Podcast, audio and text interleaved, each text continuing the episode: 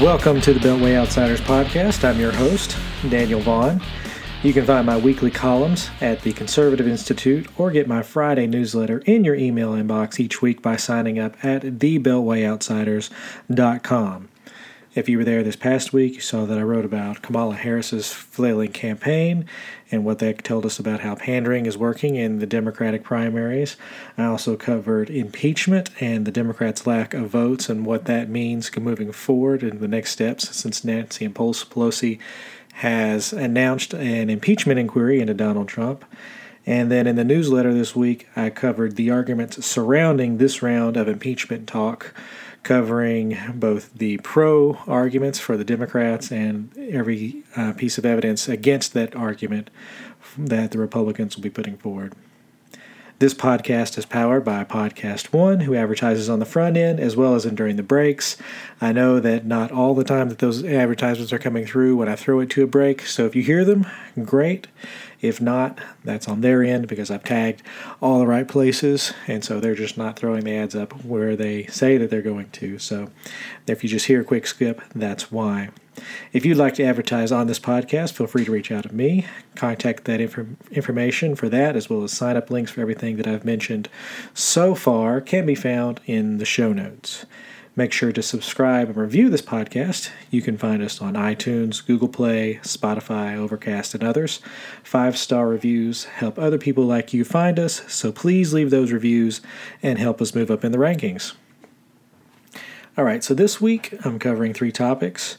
The first, we're going to go back into the impeachment topic. I'm going to cover the whistleblower complaint that I didn't really get a chance to go through in the newsletter this week, and it wasn't really a main focus of the column.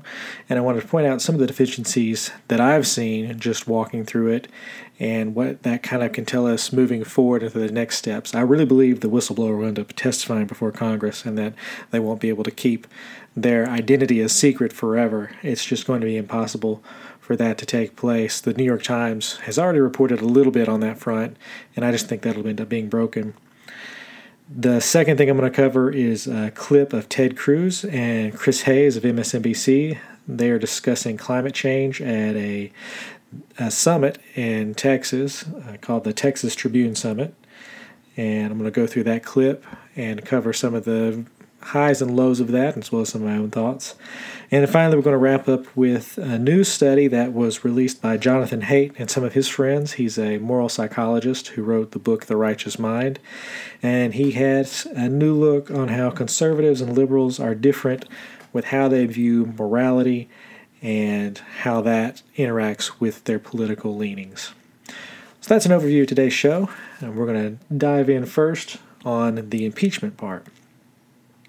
So, one of the questions that I got as I was preparing for this show was what are the next steps? A friend of mine asked me, What are the next steps? Because it sounds like the Democrats already have the votes moving forward. So, what happens next? And that's a natural question to have. And the answer to that is not a lot's actually changed.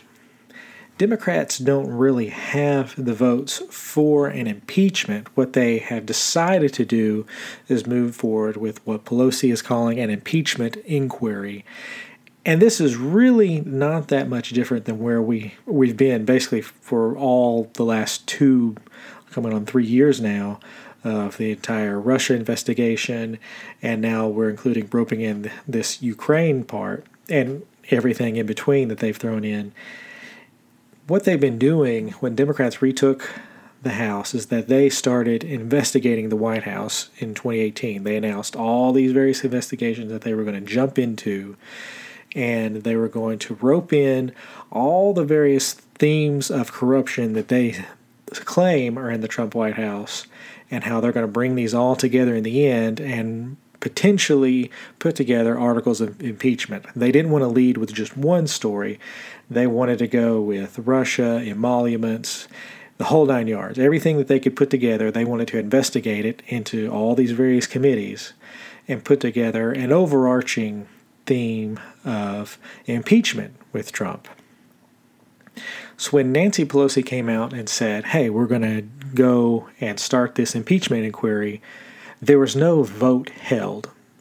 this Ukraine story broke, and what it gave the moderates in the party a chance to say is to let them come out at, on the impeachment story and say, this is a national security issue. It's not just that it's potential corruption in the White House or it's this vague Trump Russia thing.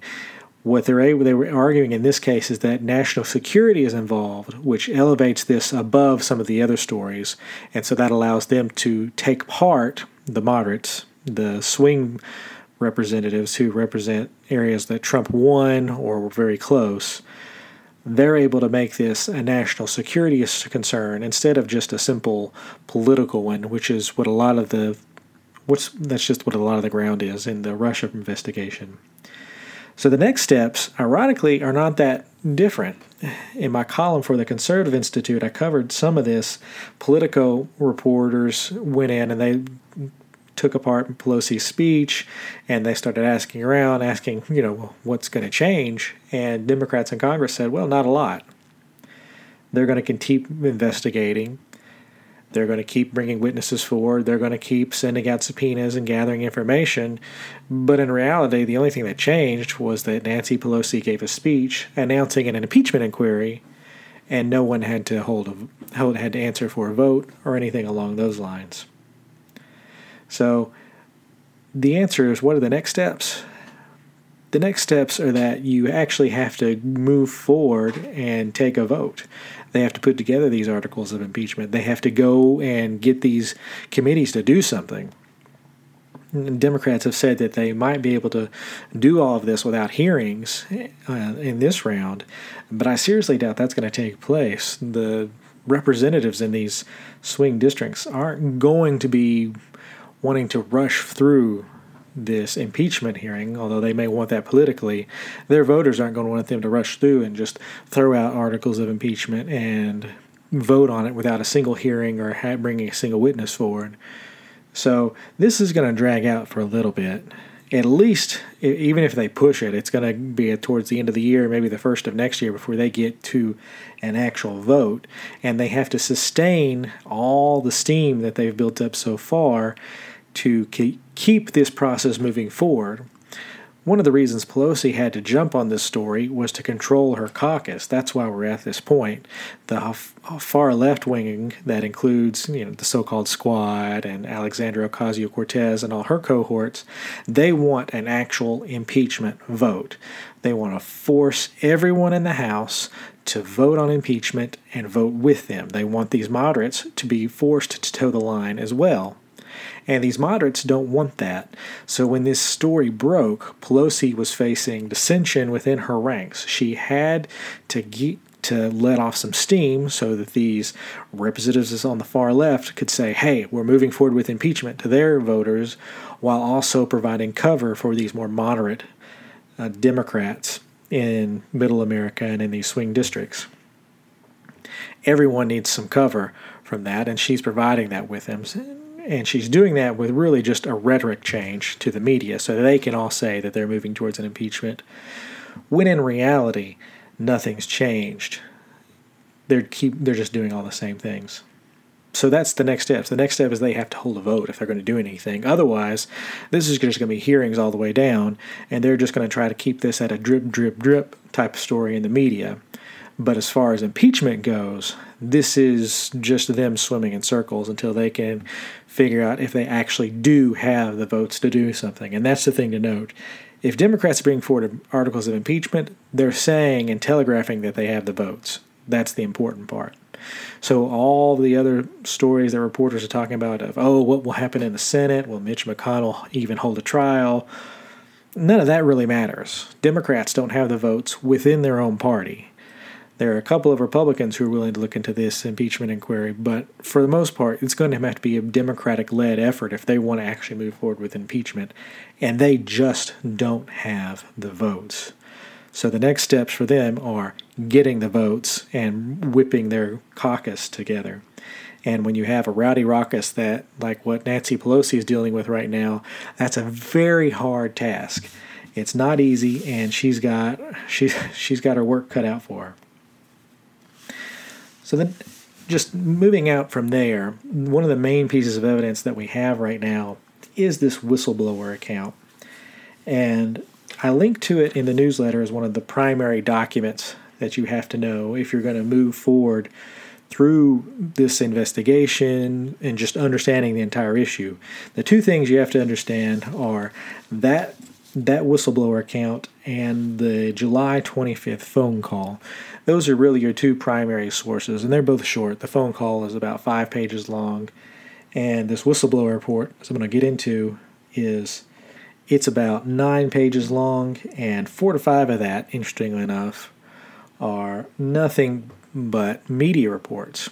And I think that's interesting to note. And we'll come back to that in a moment. So, this report, like I said, it's about nine pages. According to the New York Times, this was written by a CIA, CIA officer who had special detail to the White House for some period of time. We're not sure time frame, we're not sure exactly who this is, but we know based on the right reporting in the in this whistleblower account where they called themselves a, uh, a non White House official, and from the New York Times account, we know it's a CIA officer had detail to the White House, but they're not a White House official and they don't appear to be any kind of cabinet member.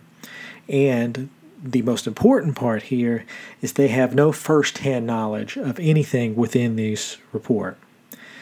So the nine pages cover an introduction, they cover the July 25th call, they move into the classification of that call, a brief discussion of Rudy Giuliani and another man, and then finally, they end on the public reporting. So, all the stuff that's been reported out in the media, there's this just almost a bullet point list of all these different points of how they believe all these reports connect together with what they've heard happened in the White House. And after that, there's some classified appendixes that attack on to these sections. So, in the introduction, the main point that the whistleblower wanted to get across was that they were accusing the President of the United States of using his power and his office to solicit interference from a foreign country in the 2020 election. So, in effect, it's, it's a similar thing that if you followed any part of the 2016 Russia thing, where Russia interfered with the U.S. elections, there's a similar accusation here and the accusation is that Trump was trying to get Ukraine to lead an investigation, a corruption investigation into Hunter into Hunter Biden, Joe Biden's son, and see if that connected with Joe Biden and bring that out for everyone to see and to complete these corruption investigations. And so the whistleblower is accusing this request for investigation or an implied request for investigation as being in a form of interfering with the 2020 election, a foreign country interfering with the 2020 election. So that's the main claim. Everything throughout here you can hear a lot of different claims, a lot of different things of corruption. The main thing to keep in mind is that this is about whether or not Ukraine would be interfering in the 2020 election, and this would be like Donald Trump asking Russia to release any of Hillary Clinton's emails. So they're trying to connect it to that same theme. The whistleblower, like I said, the second bullet point here says, I was not a direct witness to most of the events described. And in reality, the only event you could find within this account for which the whistleblower was a direct witness it relates to uh, withholding of, of military aid to Ukraine. The whistleblower mentions that they saw a order go out from the White House that so that said that aid was being withheld from Ukraine with no instructions, and they saw this order go out. That's the only direct witness thing you can see in this report. Everything else is from either readouts of trend, of phone calls. The main one for that is the July 25th call. That's the center of all this, or discussions with other people who read these readouts or who knew people in the White House. So there's multiple layers of hearsay in this where this person was not a direct had no connection in the White House with any of these people other than just basically office gossip. Now, they dress it up by saying that the information provided herein was relayed to me in the course of official intra agency business. It's routine for U.S. officials with the responsibility for a particular regional or functional portfolio to share such information with one another to inform policymaking and analysis. That's a really fancy, legal, lawyerly way of saying office gossip. That's all that is stopping by the water cooler and talking about what's happening during the day, and you can claim that that helps you in your work, but really you're just standing around talking. So this is talking about what's happening in the Trump White House with people who are there in the form of basic gossip. That's all this is. So we have hearsay and no and office gossip. The next thing to note in the introduction section is that and this is why you bring in the Democrats who are claiming this is a national security concern. This whistleblower account is from the intelligence community, it's from a CIA person. The only way they can issue a whistleblower account like this is if they believe national security is at stake. Because regulations say that if it's just a difference over public policy, a whistleblower account doesn't apply. So you have to connect this phone call and these events with a distinct national security interest. And if you don't, these whistleblower accounts are going to get rejected because the intelligence community is not allowed to try to call out political appointees or elected officials on different public policy disagreements because the intelligence community is not elected. They don't have to answer to voters. Public policy is not made by them, it's made by elected officials at all levels. And so you can't have them going around saying, oh, we don't agree with this, so we're blowing a whistle about this policy disagreement. It has to be about a distinct national security concern and that was one of the things that you see you saw in the White House. They when this was originally investigated, they saw that it was credible, but one of the reasons that they were slow with getting around to it is that a lot of this looks like a public policy disagreement if you look at it from the White House's perspective. So that's the introduction. It's mostly about stating who the whistleblower is without revealing uh, pertinent information of identity while also covering why they're making this complaint at this time. And then they jump into the second or the, the second section, and really it's the main section and for this report and everything dealing with the situation, and it's the July 25th phone call. Now, later on in the report, the whistleblower says that they had a readout of this phone call, which means they had access to the same five page memorandum that everyone else had when they were examining this phone call. So when reporters have said when the and in examining this thing that the whistleblower has credibility because their account of the phone call matches what we see in the actual five page thing. That should make some sense, and it doesn't lead much credibility because if you claim that you have this, then I would expect that to line up because you're just relaying the same information that everyone else has. So, the phone call relates to a lot of different things, and the whistleblower claims that Trump sought to pressure the Ukrainian leader to take actions to help the president's 2020 reelection bid. Now, this is an inference because if you go through the actual readout, that's not clear. The 2020 elections aren't brought up. It's just a discussion of corruption investigations and that involve Giuliani, Rudy Giuliani and I believe his name is Paul Volcker, and how the president wants Ukraine to work with Giuliani and others on these corruption and moving these cases forward. There's no direct connection to the 2020 campaign or how this would affect the 2020 campaign. You have to read in between the lines and infer all of these various things if you're going to make that type of inference. And the media has covered a lot of this. The main thing to note about, and I covered it in mine, in, in all in the, my newsletter. So I'm not going to go into the full July 25th call. I'll link to it if you want to read through it. Again, it's just five pages. And I would recommend you reading through those five pages simply because, as I've watched various media reports from CNN, MSNBC, and NBC News, they have cut portions of this and linked various passages in these phone calls that are pretty deceptive if you look at it. There's one in particular where they have clipped two sentences together and there and Trump says like 500 nearly 550 different words in the span of those two sentences that they clip they they clip together. It's not a smooth transition and so they're trying to drive a narrative. And so if you want to know for yourself what's happening here, I do recommend reading it. So you have that. And I just don't think when you go through that that it's clear that the 2020 elections are at play with this.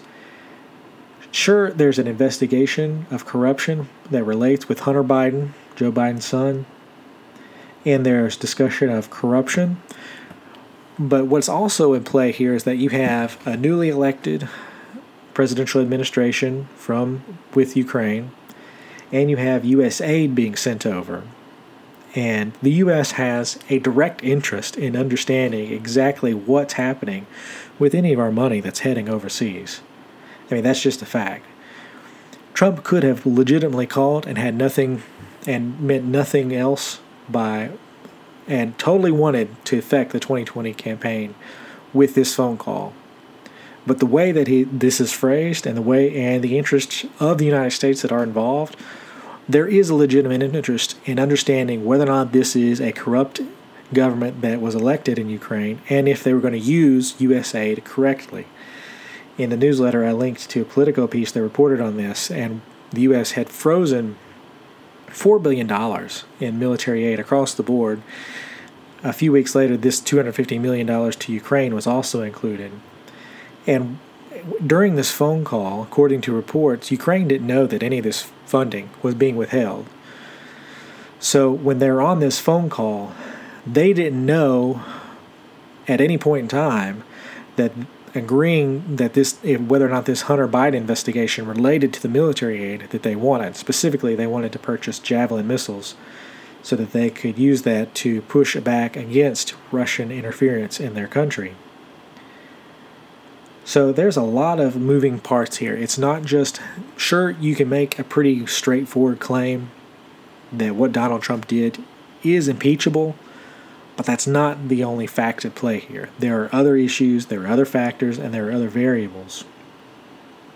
There's no strict quid pro quo in this phone call. And like I said, Ukraine wasn't even aware at the time of the phone call that their aid was being withheld.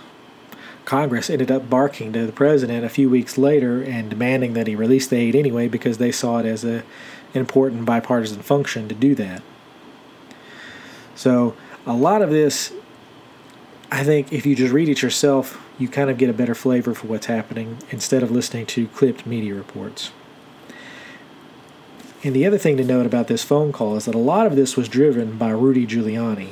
He's the one who had a lot of these connections in Ukraine and been pushing, according to a Wall Street Journal report, he had been pushing since the first of the year, 2019, to go through eh, all the corruption investigations in Ukraine and specifically these relating to Hunter Biden. So they, the Wall Street Journal knew that he had this idea in his head that this was out there and that he needed to push it with the American media and others, and that it was important to get it out in the open. So there's that there too. And you just you you kind of just have to keep all these things and kind of track them separately, um, because they all have each of these people has their own unique place in this, and there's no direct link, unlike what the media would say. The next major section here that the whistleblower gets into is restricting access to this phone call. He says that in the days following the phone call, referring to the July 25th call, I learned from multiple U.S. officials that senior White House officials had intervened to lock down all records of the phone call, especially the official word for word transcript of the call that was produced, as is customary, by the White House Situation Room. And he said the conclusion here is this set of actions underscored to me that White House officials understood the gravity of what had transpired in the call. So effectively, the White House moved this to a special secured um, uh, server, for lack of a better word, word, in the classified appendix he describes it as a computer system managed directly by the National Security Council Directorate for Intelligence Program, and this is a standalone computer system reserved for code word level intelligence information, such as covert action. And so the whistleblower read this as the White House was doing something bad, and this was their form of a cover up, which is a natural way to read this just given how incompetent the Trump administration is at a lot of this stuff. But it's not the only explanation for what happened. We know when Trump was first elected, one of the first phone calls he took was a phone call conversation with the leaders of Australia. And that phone call and all of its contents were immediately leaked to the press with no one in the Trump administration understanding where that leak came from. There was a second leaker early on. You can go back and look up, named Reality Winner, the name of this person. And they grabbed multiple different classified information from, I believe, is the NSA, and leaked it to The Intercept, an online news organization. And so these leader calls, where Trump talks to various leaders, a lot of that stuff has been leaked by people outside the White House. And the the White House over time has tried to clamp down on a lot of these things. And the New York Times reported after this all broke that the White House had put not this wasn't the only the only uh, phone call conversation, the Ukrainian one. It wasn't the only one in this database that the whistleblower was noting. The New York Times reported that there were others that involved Russia, Saudi Arabia, and other countries where the White House was storing these in order to protect the information therein and to prevent it from getting leaked to the press. So while you can read it one way, that this is the White House trying to commit a cover up, you can also read it another way that they had this is their way of clamping down on the conversations between Trump and these foreign leaders of leaking out. Now, whether or not the White House will end up making this argument, I don't know. They haven't made a lot of the more compelling arguments that are available to them just because they're sort of doing their thing. It's like infrastructure week all over again, where they they flail about and throw just about every defense you can think of, even the ones that don't work. But we do know that these things happened, and this would be things that the Senate or even the House would look at if they were going to move towards impeachment. The next section in this is the circum. He is titled "Circumstances Leading Up to the July 25th Presidential Phone Call," and here the whistleblower details some information from news reports, or, well, I'm sorry, that's not the name of this one. That's the next section. Before that, it's called ongoing concerns, and in this brief section, the whistleblower details some information that involves Kurt Volker. Um, a, U, a U.S. Special Representative for Ukraine no negotiations, and Rudy Giuliani. There's not a lot of information here. It's very short. There's probably more there that will come out once the House gets involved and starts investigating. So I'm not going to opine too much on that just because we don't know all of what Rudy Giuliani, Rudy Giuliani did. I'm recording this on a Saturday evening, and I've read multiple stories today just trying to piece together all the various things that he did. And so he could very well be a fall guy for all this because his his his involvement with Ukraine goes back to 2008. So just keep an eye on some of that. What the whistleblower said could be true here. I don't fully know, and there's still a lot of investigation and reporting that'll have to go into that. But the next section I did want to get to, it, it's called Circumstances Leading Up to the July 25th Presidential Phone Call. And it begins on page, at the end of page four of the report, and continues on till the end of page seven. And for all these pages, the only thing they have in common is that it's the whistleblower digging into various media accounts and looking at what the media has reported around Trump, Ukraine, Giuliani, everything, and you see thing, everything from, from sources like The Hill, The Washington Post, The New York Times, and others, and just what they are reporting on all this and trying to connect it together in sort of a connect the dots way. And while that's fascinating and interesting, I'm left sitting here as I'm looking at this just wondering why is something like that in a whistleblower account? A whistleblower account is there to say that the gov- that they have information internally that the government is taking wrong action. If you're relying on public media accounts like that, that's not anything for a whistleblower to do. That's something that Congress is supposed to see and say, hey, we have oversight committees. We can look into this. So a whistleblower relying on media reports sort of undercuts their credibility as having anything interesting to say. So all we have so far from this whistleblower account, half of this report is practically these media reports, which are interesting, but it doesn't tell us anything about what's happening that this whistleblower had information that they had that directly related to a national security concern. If Congress believed these media reports were a national security concern, they could hold hearings on those exact reports. They've done it millions of times before. It's it's what they do. That's their main thing that they do right now since they don't focus on passing legislation. They hold these hearings on all these different media reports and then end up running on re-election on what they what they talked about in these hearings. So the fact that he compiled all of this is really strange to me and suggests some have suggested that he had he or she had help in putting this report together that they went directly to the committee and that's not an, out of the question that they went to the democrats on the committee first to put together this to put together this entire report and then submitted it through the official channels. That can explain some of this media reporting since it's pretty light on everything else. I don't even consider the media sections to be all that that important. What is important is that phone call and everything related to that.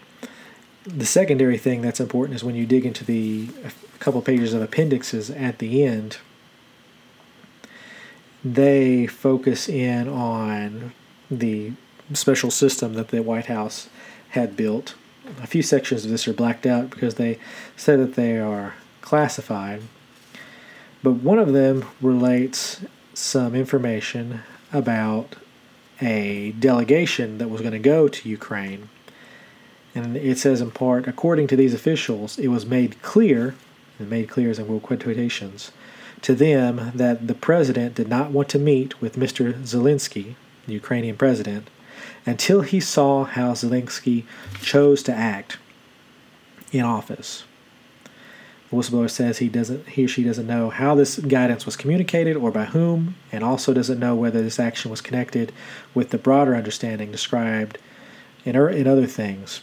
Basically, whether or not that those instructions of how the president chose to how the Zelensky chose to act in relation to the U.S. was whether or not that was related to military aid or the demands to investigate Biden or Hunter Biden. So that's one of the more interesting things here because it's the whistleblower accusing Trump of withholding aid for the express purpose of seeing whether or not he would move for Ukraine would move forward with these corruption charges. And that would be a serious, serious charge if true, because it would be Trump using his office to benefit his own personal campaign. It's absolutely an impeachable offense if you do that. That doesn't mean he should be impeached for it, but it is an impeachable offense. And I'll get into more of that here at the end here on this section. But there is an alternative explanation. in the newsletter, one of the early reports when the aid was held up, and this none of this story with Ukraine was on anyone's radar.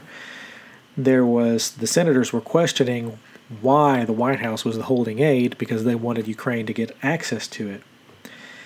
And one of the senators, I believe it was Senator Lankford out of Oklahoma, have it linked in the newsletter. He said one of the reasons that the White House could have been withholding aid at the time was because they wanted to see whether or not the newly elected administration in Ukraine was going to be good for the U.S. to deal with or not, and whether or not they would be allies or whether they would be corrupt and connected to Russia. So there is this out there that with if Trump said he wanted to see how Zelensky quote unquote chose to act, that could also relate to him referring to whether or not this was a good administration to deal with, which would be in the U.S. interest to understand before moving forward. So we don't know what happened either way, but based on media reports at the time this was all happening, there are alternative explanations. Because when it was happening at the time, no one really knew. The White House wasn't offering anything. But one senator did offer that up as a reason at the time before all this blew up. So, the other thing, and this will be the last point on this impeachment, is this the very last point. It's about the suspension of aid. And the very last sentence is the whistleblower says, As of early August, I heard from U.S. officials that some Ukrainian officials were aware that U.S. aid might be in jeopardy, but I do not know how or when they learned of it. Now, we know, based on some media reports, that the suspensions of this aid wasn't known to Ukrainians on the call on July 25th. And we know, based on just reporting, that the White House had frozen this aid anywhere from about a week or more before this phone call took place. And before that, they had frozen four billion more in aid across other countries. No, none of this was explained. Uh, the aid was later released after the fact, and no one knows why this happened. The White House will have to come up with a, with a description for what happened and when it happened and why. But it's also pretty clear that the whistleblower doesn't know why any of this happened, and they're connecting it using all the media reports that come before this to connect this all to nefarious for with nefarious explanations. And that's great for the whistleblower, but it's also not the only story that could be the only explanation. There could be other explanations here. And that's really my overall problem with the entire whistleblower report. It's very weak on first hand knowledge, relies a lot on what it gleaned from other people, and the inferences that it draws from all of this, the little data that it does collect, is weak the media section that it builds together is obviously just from Googling around and looking at all the stories that were reported during these periods of time. And if you Googled a little more and look at the stories of reporting around the U- Ukraine aid being withheld, you could pretty easily find that there were other explanations here that involved not national security, but public policy concerns from the U.S. regarding Ukraine. Could Trump be impeached by all this? Sure. There is, if this happened directly as how Democrats are accusing him of saying this, then this is absolutely impeachable conduct. There are a lot of things that are impeachable conduct. Impeachment is not a legal proceeding, it's a political one. So if there are the votes in the House and both the Senate, then Trump can absolutely be impeached. It's not beyond the realm. The, as I wrote in the Conservative Institute, the Constitution only requires high crimes and other misdemeanors. That is a purposely vague phrase that is left up to Congress to figure out.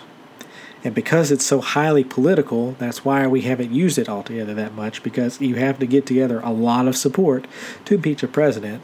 And why would you bother to do that when elections are usually right around the corner? So there's usually not a reason to go through all of that. And this whistleblower account, in detail, there, there, there are a lot of inferences about what have happened here and not a lot of proof to back up those inferences. It's certainly one way to read a lot of this information, but it's also not the only one. So I would just say to keep a skeptical mindset over most of this and over what is being reported in the news. Cable news really wants impeachment proceedings, so they're gung ho. Anything related to impeachment. And I don't see that changing anytime soon. They are incentivized to move towards impeachment. But if you want the truth, you should keep a skeptical and open mindset and look at all the information. That's why I laid it out at the beginning of the newsletter to let anyone who wants to read it read it themselves. And then I would just keep an eye on what happens with Rudy Giuliani's involvement in all of this and all the people that he drags in with it because that's an unknown. No one knows how that's going to end up. And, frankly, no one knows how this entire impeachment process is, is going to work out either. Democrats don't currently have the votes, Republicans don't have an incentive to see if there's any votes that would look for it in their favor. And so until any of that changes, this is going to be just a lot of media reporting and a lot of hysteria by national reporters. And I would just say to maintain a saner mindset and look at all the evidence as it comes out. After the break, we'll jump into the Ted Cruz clip and walk through that all right, I promise these next two sections won't be as long as the first one. The impeachment story is very long and very detailed and requires some time to walk through. This next segment is about Ted Cruz and Chris Hayes. There's a festival happening in Texas called the Texas Tribune Summit. Texas Tribune is a newspaper there. And they're holding this summit and talking to various leaders and media organization leaders and having them talk on stage and go through various things. And one of these interviews was Chris Hayes of MSNBC interviewing Senators John Cornyn and Senator Ted Cruz of Texas and talking through various issues. And in the clip I'm going to show now, this is Ted Cruz talking to Chris Hayes about the issue of climate change and just where Republicans stand on that issue in general. Human activity is putting carbon in the atmosphere. The carbon is warming the earth, and we need to reduce carbon emissions. All right, so you had three statements there. Statement number one is unequivocally correct. Statement number two or three, the data are mixed. And they're not and, mixed. And, and, let me let me start with just they just aren't mixed. you guys, guys, guys, guys, seriously. Chill. See, see, this is what's known as as, as sort of no. intelligent scientific discussion. Yeah. But actually, look, that, no, no, but scre- that screaming says something. I, I am the son of two scientists. My parents are mathematicians and computer programmers. I believe in science. I believe in data. I believe in following science and data. I think what is dangerous about the climate mo- movement is it has become an emotional primal scream rather than being driven by science and data. I'm perfectly happy, and I think we should have conversation about data. And let me, let me say more about that. Uh, let me just let me ask you there. How much time have you spent with climate scientists? Uh, I've chaired multiple hearings, uh, hearing testimony from multiple climate scientists across the spectrum. I've heard people who are both. There's just not a spectrum, though. There's a spectrum. Here, let me say this. Okay, I'll tell you what. I'll, I'll tell you what, Chris. Let me encourage you to watch. So I chaired a hearing. I, in the Commerce Committee, I, I, used to chair the Science and Space Subcommittee. I chaired a hearing on the data behind global warming. We had a number of witnesses. I encourage you to read their testimony. These, these are respected professors at academics, and they had a range of views. I can tell you the climate alarmists, if you go back, Go back to the 60s. In the 60s, there were a series of predictions the world is ending in 10 years. In the 70s, the world is ending in 10 years. In the 80s, the world is ending in 10 years. In the 90s, the world is ending in 10 years. Their predictions keep be, being proven wrong and dramatically wrong, not even a little bit Wait, wrong. But that's, but- well, that's where the clip ends up cutting off in the the one that they released. The full interview was much longer because it involved Cornyn and Cruz going into even more subjects than were related there. That's just a clip that the Texas Tribune had released. And it's frustrating to me for a few reasons, and primarily because it's not so much Ted Cruz in this case, even though he usually is the one who's frustrating on a number of levels, but it's Chris Hayes. And primarily because he does this common thing that many on the left do when it comes to climate change. He conflates rising temperatures with an absolution and an absolution belief in climate modeling. And so when he says that there's no spectrum to what climate scientists believe, that's just a flat lie.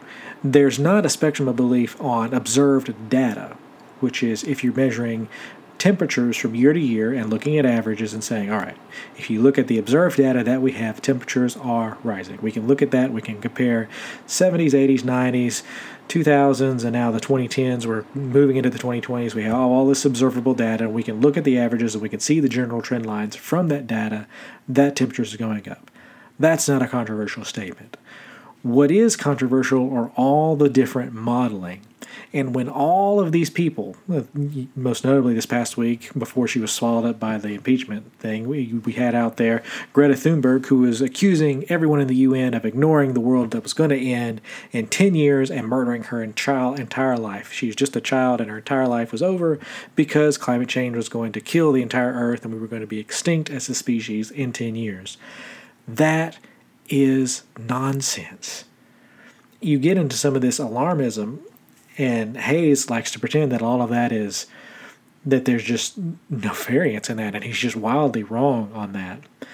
You have the observable data, which is uncontroversial because you can look at it, you can measure it, you can compare it, and you can just you can do every, all you can manipulate the data that's there, and you can see where things are and where they've been. Modeling is very different modeling is always going to be wrong because we know all models are inherently wrong. Modeling is attempting climate models trying to account for every last single variability in in the climate and project forward what's going to happen. And a lot of times what they do is they move forward in a straight line projection of moving forward. It's a lot like looking at some of these budgetary predictions if you look in Congress after you get out of this specific time where things are known, they do these straight line projections. They're like, well, if nothing changes between here and now, this is what's going to happen. And we know things are going to change. Things are absolutely going to change. And we know when it comes to these climate things that things are going to change there too, primarily because our technology is going to get better. We're constantly getting better at making greener technologies. And so none of this is going to stay the same. Assuming that technology and the way it inter- interacts with industry and economics over the next hundred years, presuming that that doesn't change, if we've learned anything over the past 25 years or just this century, is that that is emphatically wrong. These aren't straight line projections. And so all this fear mongering, you don't even have to go back as far as Ted Cruz went back. You could go back to when climate change really became a thing at the turn of the century with Al Gore and his inconvenient truth. He relied on modeling that predicted that by now, where we are now, everything would be horrible. And just none of those predictions came true. The models were wrong. They're going to be wrong here because we know what they're trying to do. They're trying to predict the future, and we as humans are horrible at that very thing. We're trying to get better at it, but we're not good at it because, and this is key, you can't control for all the variabilities that happen both in climate and weather. And weather and climate are two different things. But uh, what I like about when you're looking at weather forecast and weather prediction, you can take a lot of lessons there and apply it for what we don't know when it comes to the climate. For instance, one of the things that I love studying on the side are hurricanes. And climate change interacts with that. And the prediction early on from a lot of climate change activists is that if allowed to go unchecked, climate change and specifically global warming would increase ocean water temperatures, which would allow for super hurricanes that would be stronger than ever. That sounds great, right? That sounds like it makes sense that you get all this warm water, it gives more fuel to hurricanes, and that means you have these bigger and more stronger hurricanes. Well, the more interesting thing here is that what they've also found on the flip side, there's two main studies on this hurricane thing and how they interact with with uh, with global warming and climate change. One says that if you have these warmer waters and you have all this warming, it will create stronger hurricanes. The other one says the complete opposite. And it says that because what they found is that warmer air also occurs, which increases wind shear. And one of the ways that you get these stronger hurricanes is that there is they have to have an environment where there is reduced wind shear, where their winds can flow around freely and they don't get torn up by countervailing forces. Well, in these warmer environments, wind shear increases and can cap off theoretically, the strength of these hurricanes. So you have two opposing things here. And that's not to say that one's correct or over the other. It's to say that that is a fascinating question that we don't know the answer to. That's something that we have to study and find out what happens. There are these two forces at play. Interesting enough, when I was, watching Dorian, which is one of the stronger hurricanes we've had recently, it hit, it had this moment where it strengthened right before hitting, and it did so over cooler water, which is just from a scientific perspective, that is fascinating. You have this hurricane doing something that you wouldn't think it would be able to do, but it did. We have a lot more to learn when about the environment that both just hurricanes and how they interact with all these different things because warmer water is only one variable when it comes to how you're trying to predict what's going to happen. And when you get into these climate models, they're trying to predict a lot of different variables, and there's less available data for them to do that. The weather and the climate, it's like an ecosystem. Everything is interacting together and it impacts it. When you get into some of these 7 and 10 day weather forecasts, they're not just trying to predict what's happening in the sky. They're trying to predict what's happening with rain, rain on the ground, groundwater, how crops are growing, what are your river situations like. All of this impacts how weather happens. Every last single variability kicks in to change a weather forecast. And, and sooner or later, just to quote Malcolm in Jurassic Park, sooner or later, chaos theory kicks in. We don't know what's going to happen because we're trying to predict where all these different molecules are going to be in the environment, and eventually chaos just takes over. Something we cannot predict changes what's happening, and that's on a weather basis. There's a similar problem with the climate because and there's a reason we're not good predicting so far out with that either. We can't account for all the variables. It's an ecosystem.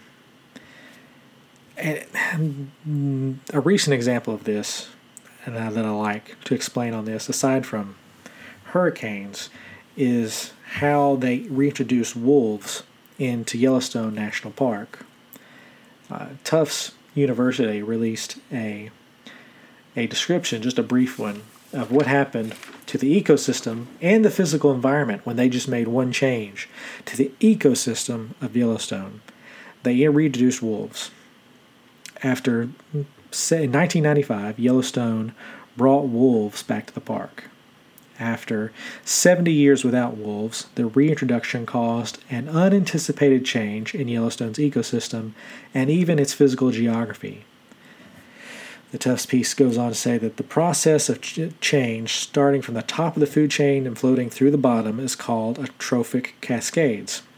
And according to Yellowstone National Park, here are just a few ways that just reintroducing wolves changed everything about the park. The first thing is deer. Now, it's true that wolves kill deer, diminishing their population, but wolves also change the deer's behavior. When threatened by wolves, deer don't graze as much and move around more, which in turn aerates the soil. So you've got all these deer running around aerating the soil now, trying to avoid wolves. Well, that has an impact on grass and trees. As a result of the deer's changed eating habits, the grassy valleys regenerated. Trees in the park grew to much as five times their previous height in only six years. So, again, all we've done is reintroduce wolves. That's the only change we've made. Well, the change in all those grass and trees and the change in the deer, that also changes things for birds and bears. These new and bigger trees provide a place for songbirds to live and grow berries for bears to eat. The healthier bear population then killed more elk, contributing to the cycle the wolves had started. So, again, you've got all these different things that are getting affected just by wolves. That in turn affected beavers and other animals. Trees and vegetation allowed beaver populations to flourish. And since they had all this extra stuff that they could build with, that in turn allowed their dam building habits to provide habitats for muskrats, amphibians, ducks, fish, reptiles, otters, and more. So they were able to have this all this extra uh, stuff in their environment to build these dams, which created new ecosystems to thrive. And from there, more mammals appeared. Wolves also kill coyotes, which thereby increasing the population of rabbits and mice. This creates a larger food source for hawks, weasels, foxes, and badgers. That in turn affected the scavengers. Ravens and bald eagles fed off the larger mammals' kills. And then, after that, the most surprising thing that changed after that was the land. Soil erosion had caused much more variation in the path of the river, but with elk on the run and more vegetation growing next to the rivers, the riverbanks stabilized. So now the wolves had changed Yellowstone's physical geography. Now, that's something that if you were trying to predict the outflows of what would change if you introduced wolves back into the environment, you may be able to predict the population of things like deer and maybe coyotes. But you wouldn't be able to predict that that simple thing would have the effect of changing the actual physical geography of a national park. Those are the type of variabilities that we're dealing with here, even in the environment. There are a ton of variables, and temperatures are one aspect. And that one aspect can change a lot of things, but it's not always going to be in the way you think. And when you're trying to change what is happening from those temperatures, the outflows from that are not always going to be the same as what you think. And so when you're looking at the environment and you're looking at all these things, you can't say with absolution, the way the people like Chris Hayes, says, Hayes say, that there's just no there's no variability in what these people what climate scientists believes there's a wide range of possibilities of what can happen when you start toying with the various things in the environment the environment climate and or everything these are ecosystems they're organic they're not machines a lot of these technocrats in washington believe that you can just sort of toy with the environment and if you put in certain inputs that you're guaranteed certain outputs and that's just not how things work. It's an organic ecosystem, and things can change based on just a myriad of things. There's all these variables that you have to account for.